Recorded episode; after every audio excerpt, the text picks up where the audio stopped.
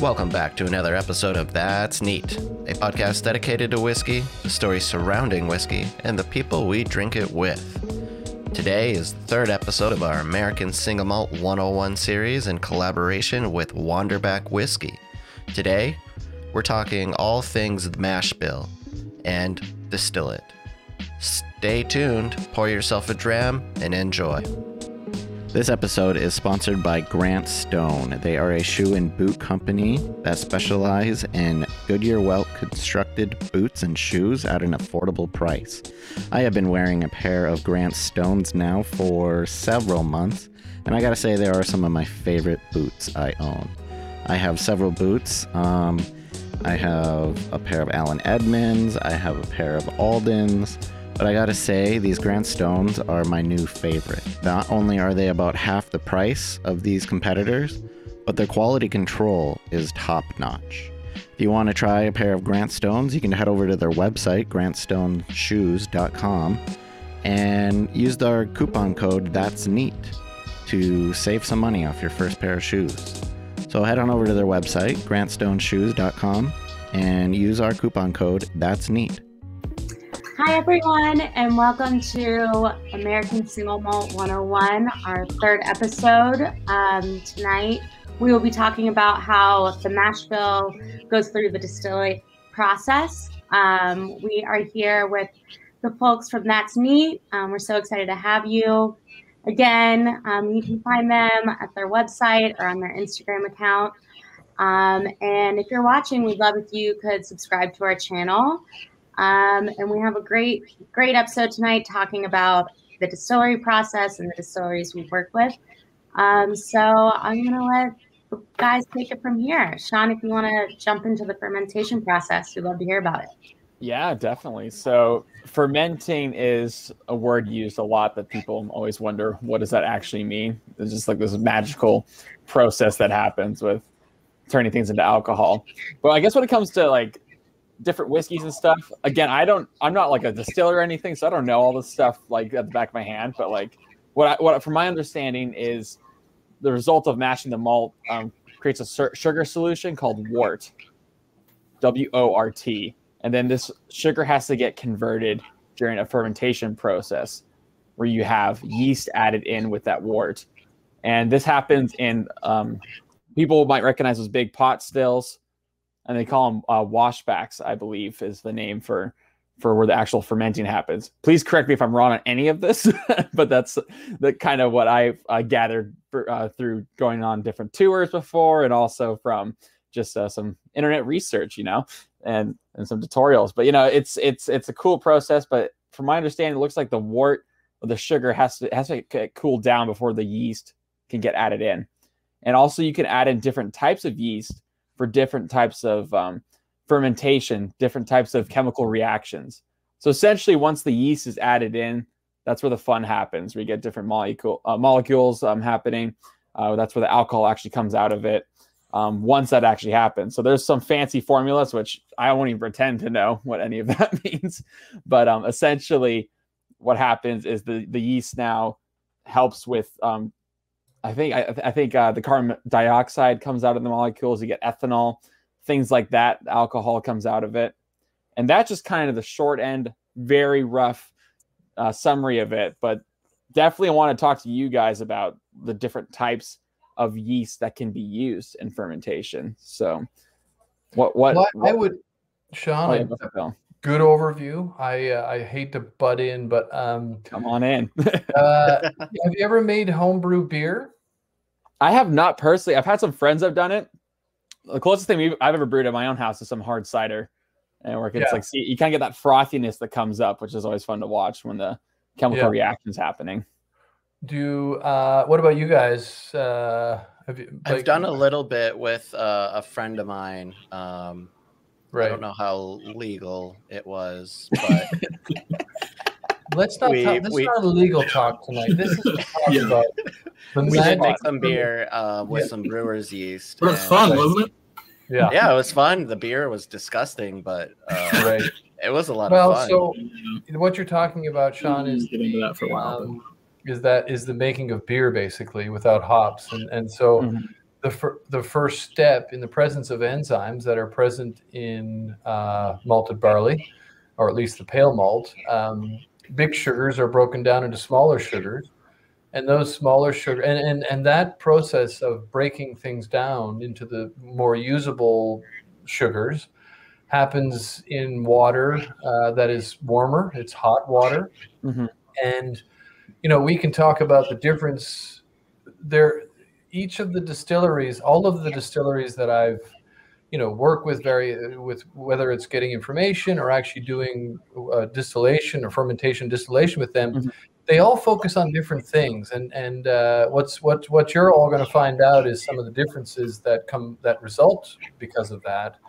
But even within the wort production and fermentation, there are there are big differences in what these various distillery partners focus on. So, for example, depending on what water temperature you use to uh, allow that breakdown, mm-hmm. enzymatic breakdown of sugars to smaller sugars, it makes a difference. So certain sugars will be produced in higher or lower concentrations, and um, so you can do a step stepwise, super hot, less hot type uh, wort production and um, and then as you said you cool it down to a degree or to a temperature where yeast won't be killed. If you put yeast in super hot water it will die. And if you mm-hmm. put it in too cold water it just doesn't have the energy to start doing its thing. Um, and you, you mentioned yeast.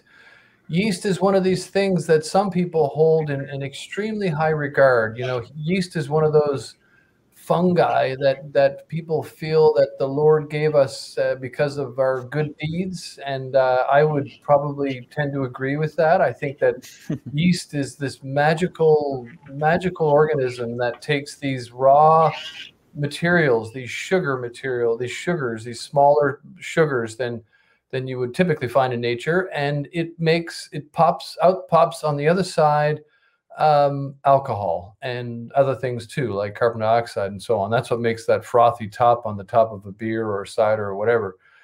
Um, and that's quite magical. That, that that's amazing. And depending on what yeast you use, the alcohol, the types of alcohol molecules will differ. Um, and then you know, depending on where you where that happens, where that fermentation process happens. So the the size and shape of the fermentation vessels, the temperature of the water or the temperature of the environment, whether they control temperature. Some of these distilleries, like if you're in Texas, like not last, not last week, but typically in the summer, it can get extremely hot.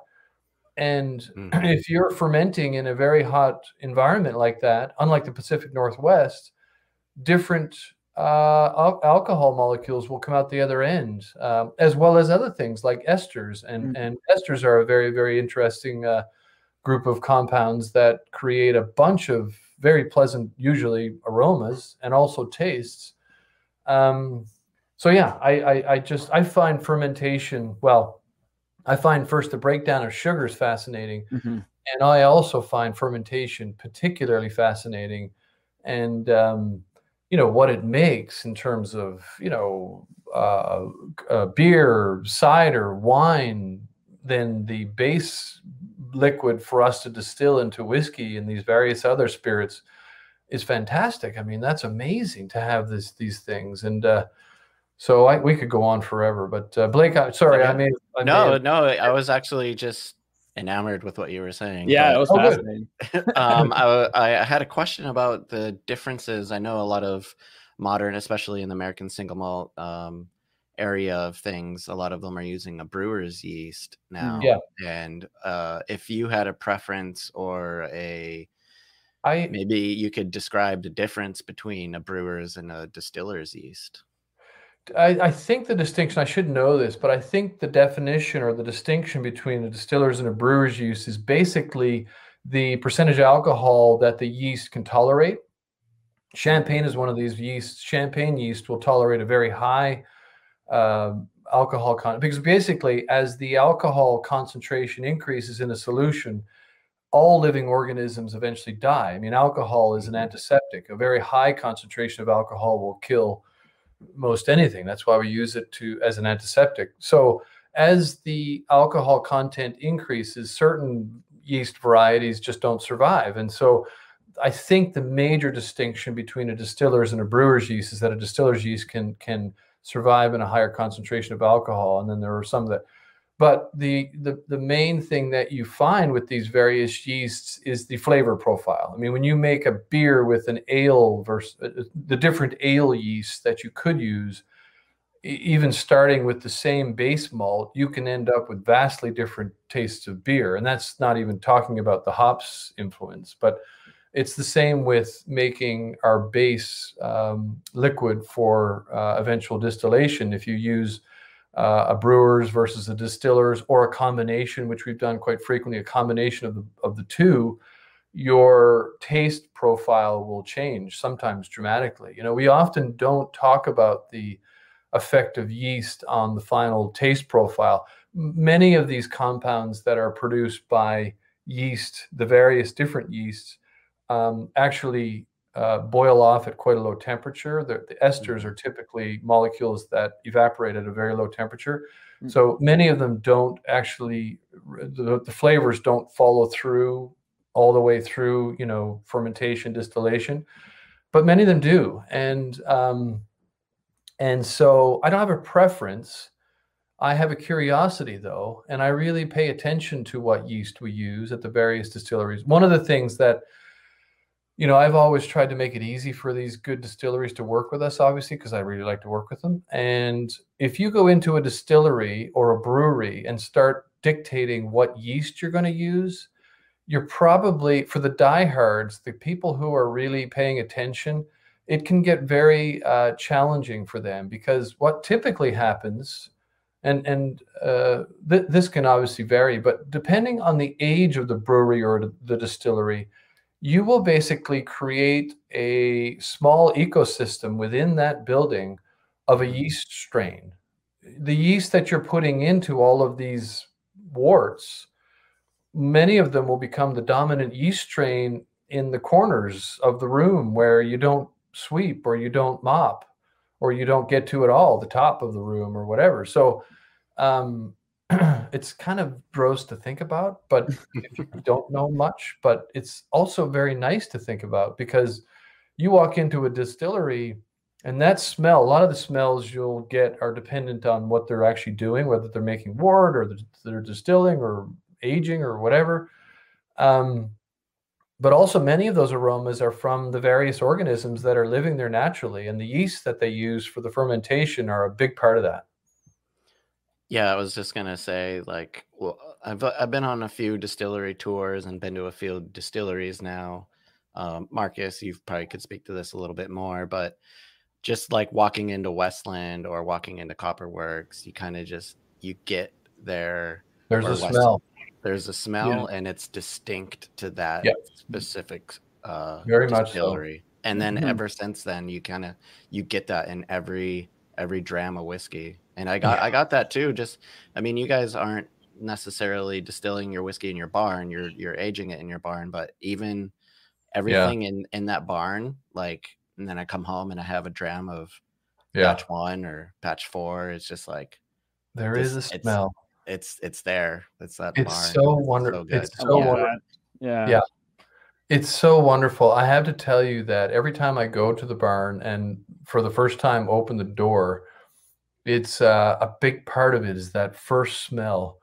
And you never want to walk in there and get a foul smell. That would be horrible. And i never have yet. I hope i never do. Um, we're not going to go into this tonight but the environment that those barrels sit in is very important. And so one of the things that i really stress for us is making sure that there are no bad odors anywhere so cleaning products or or foul garbage things not cleaned or anything is mm-hmm. super important. But uh, you're right that that and and typically I'm a little biased, but the smell when you walk into a distillery, there are not many bad ones. There are a lot of really really nice ones.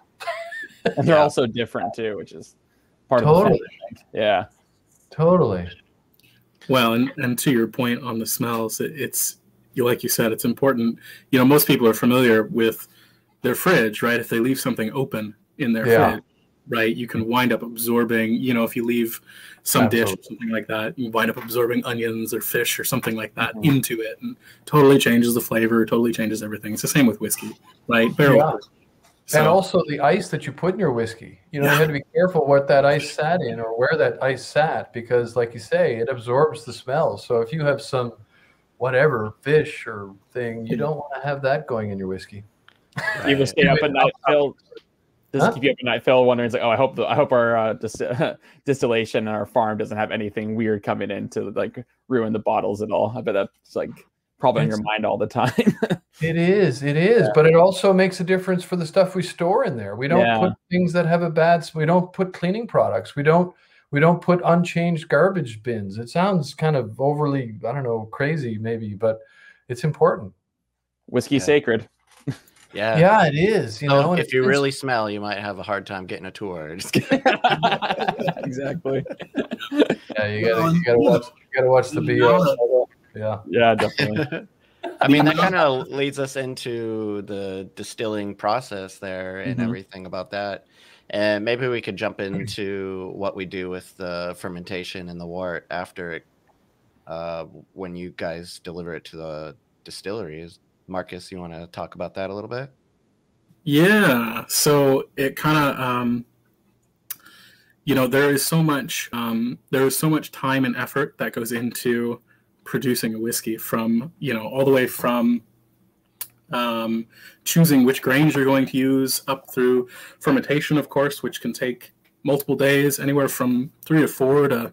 Um, Westland had a whiskey that they made out of a sourdough starter that took them two weeks to ferment, right? Mhm. Um, Westward. Westward, Westward, right? yes, I Westland, Westward, yeah.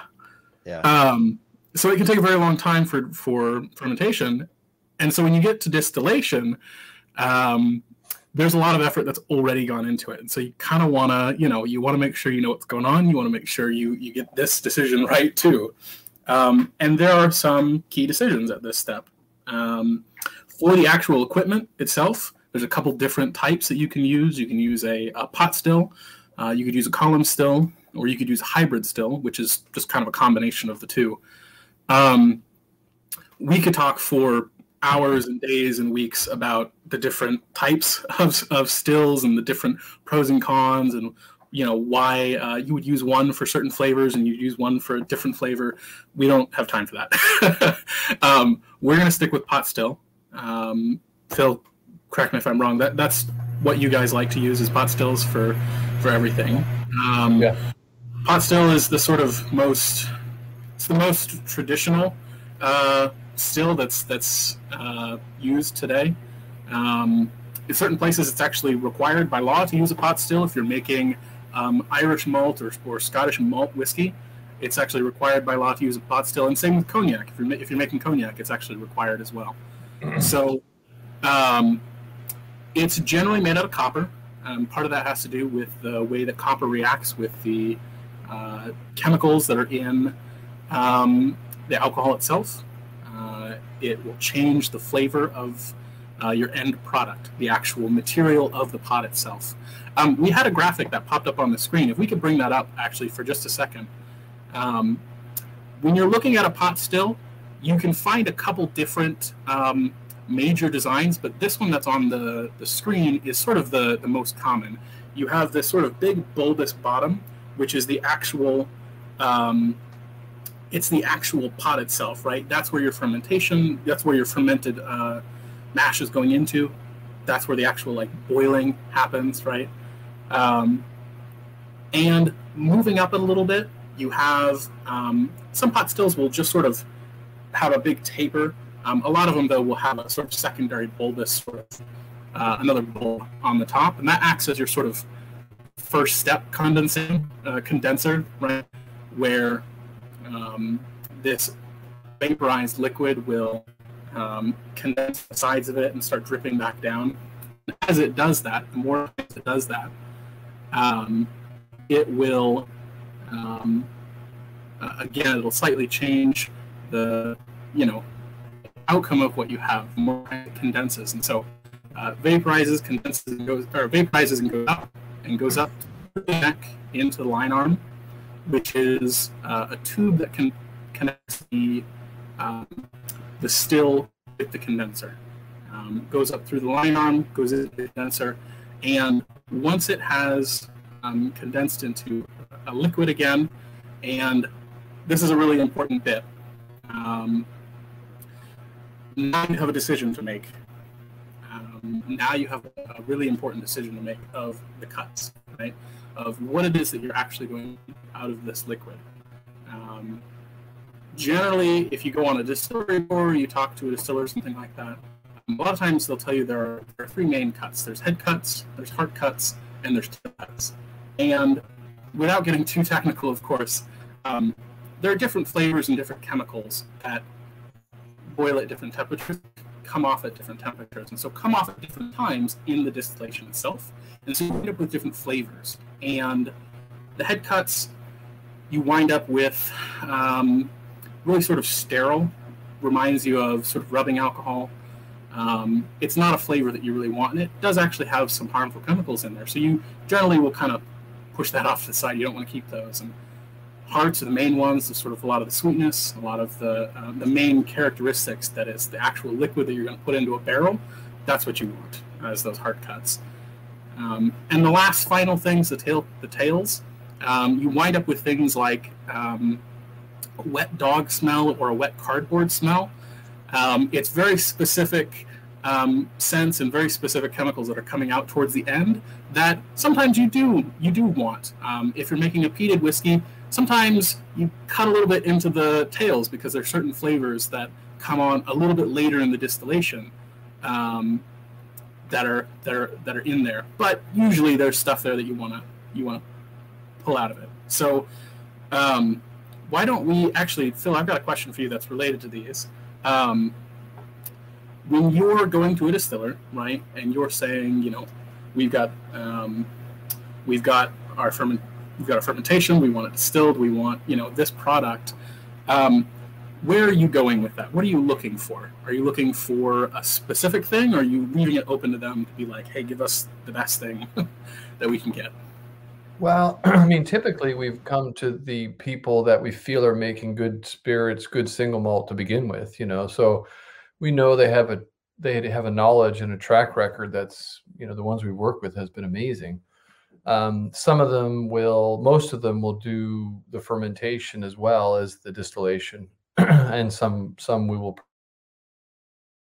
breweries and and then uh, then distilleries separately. Um, and so yeah, I mean we're typically we're typically um, we're, we're partnering with people who have the equipment and track record and knowledge that that fits with what we're trying to do. Um, I, I, you know, I feel like we should, um, because of the volume of spirits that come off a column still. I think we should just touch on it, touch on it briefly, especially, you know, right now with alcohol sales high, a lot of what's being sold comes off a column still. So I think it's mm-hmm kind of nice to get an overview of what that is, what that does, and, and what the product that comes out the other end is, and, and why it can be good or not so good for certain things or people.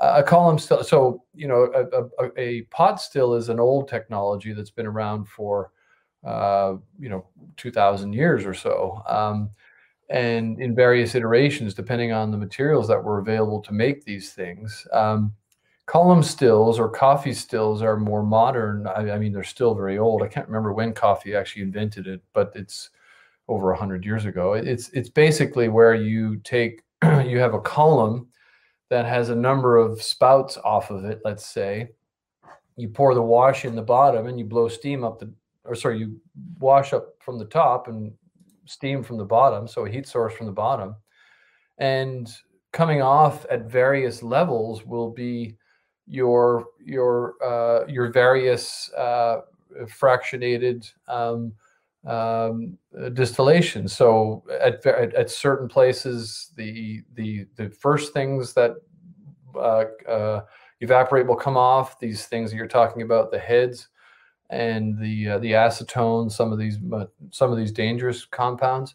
In the middle of the of the the various cuts, you will be able to pull off hearts uh, oh, there we go, 1830. There it is. And uh, and then at uh, and then at various higher levels, um, you will pull off the more uh, the fusel oils, the things that take a much higher temperature to to sorry at the lower levels, the higher temperature to evaporate. Um, and so it's a very controllable, clean. The cuts are super clean and extremely controllable, and that can be a good thing if you're making a, a bourbon or rye, for example. Um, you can make some fantastic spirits that way. But we we uh, single malt is made with pot stills and I guess as an overview, uh, you know, we didn't talk. I don't know how much I can. I we talked about this earlier, but I don't want to. I don't want to bore people with the science of some of the more deeper science. But typically, what will happen in a distillery is you'll do a stripping run where you'll where you'll take your fermented, uh, uh, uh, lick your beer basically minus hops, and you'll put it in a stripping still, a very high volume still, and you'll run it through very quickly, and you'll at a not quickly, I mean over a period of hours, and you will basically you will basically evaporate it down to a lower alcohol content, and you'll take what came off early, and that's your your early stripping run, and that's what you'll put in your spirit still, and then you'll run that the second time. Sometimes it'll even be done the third time. We might touch on that, but you'll run that the second time in your spirit still and it's that spirit still spirits run where then you'll really focus on those cuts you know you'll you'll you'll make a very you'll look very you'll you'll nose initially as things come across it's it's really it's really obvious the, the tails are pretty obvious you know you've got a lot of acetone some like you mentioned uh, medi- some medicinal, but very uh, thin. Uh, they have a very unique odor. You'll also look very closely at the alcohol content. There will be a there will be a stepwise the alcohol content of what's coming across. It does it's not like a, a straight line. There are drops that happen, and and and we will look or the distillery. You know, they do things are done different. Again, this is a really nice thing to talk about. Different distilleries will focus on different things. So certain distilleries, it'll all be about the nose. So it'll be like, okay, we're on the spirits run again. We're talking about, okay, we're still in the the the uh, um, the first. We haven't made our first cut yet. Still a lot of acetone, acetone, acetone. Okay, okay, we're into the nice. Now we're into the sweet stuff. Okay, let's start make. Let's start collecting now. We're starting to collect our hearts and we'll go, we'll keep going. And like you said, Marcus, we'll talk as you start getting into those um, less favorable odors where you've got some heavy concentration of fusel oils. People will make cuts at different places depending on.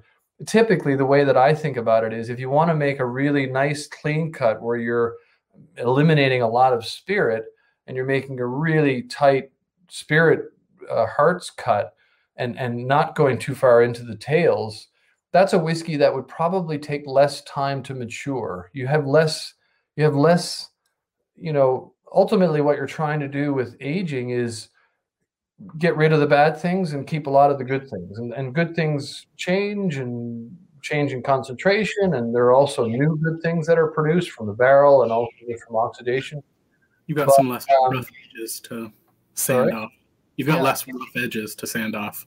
Yes, and so like you mentioned, you know, um, distilleries like distilleries that are planning on aging for eight, 10 plus years, like many of the scotches, they will go deep into those fusel oils. Like you'll get some really oily, or it's not, it's actually, it's actually oily, some of it, but it's very long chain uh, uh, uh, molecules that are very flavorful but not initially not the best flavor. Like you mm-hmm. said, some of these wet cardboard, so you know, wet dog type things. I mean, these are things that typically people would not want to have in their whiskey. Um, but if you stick it in a barrel for 8, 10, 20 years, it can be fantastic, especially if you know if you have some of those phenol compounds from the from the peated malt. So yeah yeah it's it's it, it depends on what you're trying to make you know and and so we're um we're a non-peated whiskey. We are looking to release a, a product that is aged, mature at three to four years plus. So we're not going deep into those fusel oils. We don't want to. Um, and and then and then we can talk. We, this is not a talk about maturation, but w- making those cuts, determining where those cuts should be, is there's a there's a plan before you start. It's not just like okay, we're into the good stuff, we're into the good stuff now, we're in the bad stuff. You have a discussion and a plan about that before you even start to do your spirits run, and uh, and it matters because if you make those cuts poorly, it may take more than four or five years to have a mature whiskey. Um, or also, you may throw away a lot of really nice flavors, which is also a shame, you know. So, Mhm. um, yeah, I don't know if that makes any sense, but Yeah, no, that makes total sense. I was just kind of thinking back to column versus versus uh, pot still, and if I you as a um, American single malt distiller or or producer, you definitely you prefer the pot still. But could you maybe touch on a little bit about like what the outcome or the differences in the outcome between a column and a pot still? Yeah, it's a very good question. You know, I I love a lot of spirits. I love a good rye. I love a good bourbon. And um, what I like about those columns still produced spirits is um, a, a, a um, it's for me. I, I, thin is not the right term to use, and and uh, you know, clean is not the right term to use either. But you have a flavor. So when you have a pot still as opposed to a, a column still, hmm you know, you talked about Mar- Marcus initially, where you know you have these, you have this bulbous thing that where you have a bunch of liquid and you heat it up. You typically have a steam jacket that heats it up. Things start to bubble and evaporate, and then you have you have um, you know uh, sides of that uh, pot still where things will hit and and the surface of that is cooler it's typically made of copper uh, to get rid of some of the sulfur compounds but think you know uh, uh, liquid will hit the surface of that and some of it will will condense right away and then others of it will make it up into the um, the more enlarged pear-shaped portion of var- there can be various shapes and sizes and again you'll get some evaporation and drip back the lyne arm, you know, the, the angle of the lyne arm, the length of the lyne arm, whether it's angled up or down, that'll make a huge difference. Because if it's angled up and you know you have evaporate going up into that lyne arm, and it, it can it can condense anyway up that lyne arm, and then it drips all the way back down again. And so, what you're ha- what you're having happen there, what I think about is happening there is you have so many different molecules with different evaporation temperatures that are making their way making their way up the various stages of that pot still and up into the lyne arm before they're anywhere close to the condenser. And some of them inch their way all the way through and make it all the way through. And others, most of them, have such a back and forth route. And what I think about happens there, which is a good thing, is that you have so many more varieties of molecules and tastes making its way to the condenser. Um, Whereas when you take a, a, a column still, a, a, Coffey, you know, a, a column still where you've got these various places to pull off liquid, condense, uh, condense it. It's actually pulled off as vapor and then it condenses.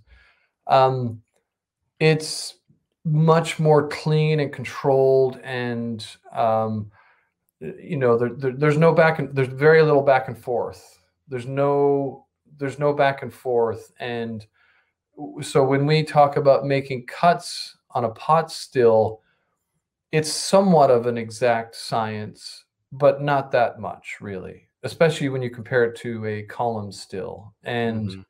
that can be a good thing for some things. Like, you know, there are some bourbons and ryes made in column stills that fan- are fantastic. I, you know, I also particularly like them for making cocktails, you know, because you know that you've got, you know, what's there. And it's, you know, if you add that rye to your Manhattan, it's pretty you're pretty clear on what you're going to what's going to come out the other end if you add you know a certain whatever sweet Yeah. vermouth. Would you say that it's uh, kind of like a consist- consistency that you can get it's a out of? uh, consi- it's a I think what I would the way I would describe it is a a breadth of tastes. mhm, You take a big single malt like hopefully ours or any any well-made single malt the Oh, yeah. breadth of taste that's why we talk about you know we talk about these tastes that you or these smells this i, I you know we we've made we've probably have talked about this but the, the the the number the number of things you can smell are vastly greater than the number of things you can taste. But so when you when you start to pay attention to the various things you can smell the breadth of those various things in a single malt is much uh, made in a pot still i think personally and this is a personal opinion but i think it can be probably borne out in in uh, if you did uh, gas chromatography or whatever but it, it, it, you have a much broader uh, array of tastes to perceive in a in a single malt than you do with a column made spirit uh, overall um, and that's good for some Yeah, people for me definitely. but you know not for everybody i guess I think they both definitely have their benefits, uh, Sure. for depending on what you're trying to make. Um, but I mean, that kind of leads me into some questions I I had for you, um, and the different distilleries that we're working with, and um, the philosophies and different stills that they might have, and the flavor outcome. Um, maybe you could talk a little bit about each one, um, and how they're their their stills and their philosophies and maybe the the yeast that they use if it's different each time um kind of impacts that flavor maybe start with the evergreen with westland and Yeah, so I, you know, I don't think it would be helpful because, to be quite honest with you, um, all of these distilleries, including Westland, they are run by people who pay attention to the important things, but they do pay attention to different things. Mhm. Um, they're all aware of the basic concepts that need to go into making a good whiskey, but some of them, wow, that was a while ago. Um, some of them pay attention to different things. So uh, I know that Westland, Matt Hoffman pays attention to every step, but he's he was when I was working with him years ago, he was um, you know temperature of uh, of the initial uh, uh, enzymatic uh, sugar breakdown was the temperatures of the various steps was important. The um, the the fermentation took place uh, in a in the northwest, and so it was at a temperature that was well what the Pacific Northwest would be, and uh, yeast was uh, definitely important, and and uh, ale yeasts and brewer and distillery yeast were used.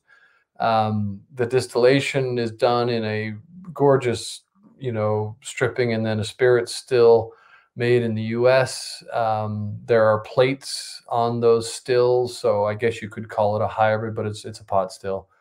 Um, and uh, the water was from the Northwest, and and and then you have places that we've worked with in Texas where um, they had to be more conscious of in the fermentation about temperature. They they live in a climate in the summer at least that's very hot, and um, I don't know if they have the picture of this, but they have one of the most fantastic spirits still you'll ever see. It looked like a freaking just like Charlie Chocolate Factory type stuff. It, the, the lyne arm is so long that it's wrapped around like a corkscrew over the top, and it's fantastic to look at. It looks gorgeous, and uh, so obviously you're going to get a ton. You know, Marcus, we talked about this earlier.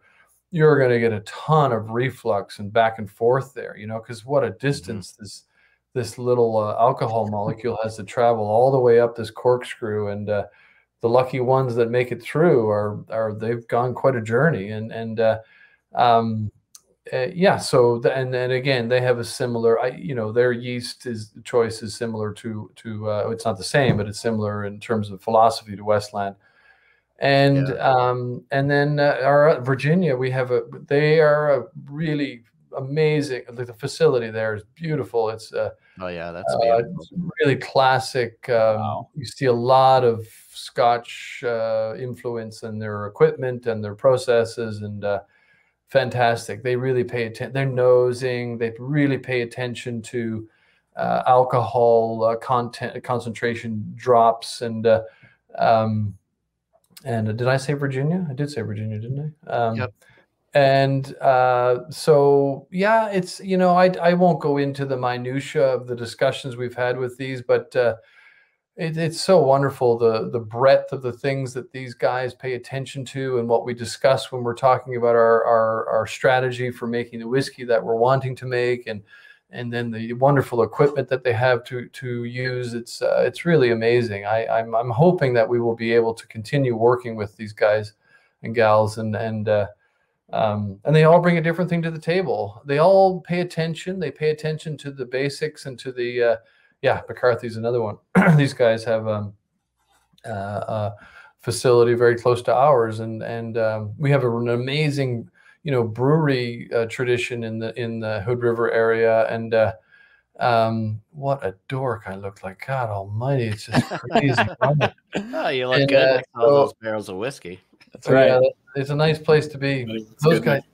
Yeah, they use these these stills that they've been using these smaller stills. They have a series of them, and and Joe, these guys, they know how to work work them like magic. It's watching them work them and pu- pull the cuts off of each of them is is fantastic. It's uh, it's really fun, and and so yeah, I I mean I know that's broad strokes. I haven't gone into the big details of all the things, but uh, suffice oh, it to say that early process. So it's yeah, yeah. It, they they pay attention to the important basic concepts of making a good whiskey, but then they each focus on different things that are wonderful and, and matter and, mm-hmm. and make a difference. And uh, and so uh, what's going to be fun is to see these things bear out in the final product for what we release and how we can then talk and compare and, and, and you know do those sorts of things with people. Yeah, I'm I'm super excited for all those collaborations. Uh, there are yeah, it's fun. Some of my favorite distilleries, um, Westland, Balcones, Virginia, McCarthy's, especially McCarthy's. They've been close Love to my them. heart for a long time. I yeah. know, right? Yeah. But, uh, maybe we could, you know, this is a good wrapping up point. I think uh, maybe we could bring back um, Maggie and we could wrap it up and uh, call it good. This was this was great. This was very informative. I yeah. really liked this session tonight. It was really. I good. learned so much. This is the type of classes I wish I was taking. like just doing a um, whiskey. Uh, distilling 101 is a class I would definitely take at college if it existed. I know, right? sure it does somewhere. Oh, it does. Time really does fly when you're having fun. I can't believe that was a full 40 minutes, a very mm-hmm. full 40 minutes. What an awesome, informative session. Um, I want to thank you all for coming on and joining us again. Um, it's been really great. We've all learned a lot. Um, Again, thank you. That's neat for joining us. You guys can be found anywhere you can stream podcasts. Great mm-hmm. website. Um, we appreciate it if any, everyone can subscribe to our YouTube page. Uh, we'll be back in two weeks with our final ASM 101 talking about barrel aging. Um, and we hope everyone who's on can join us for that as well. Uh, so thanks so much, everyone. And I hope you have a great night. Cheers. Bye. Thank you guys. Bye bye. Thank you.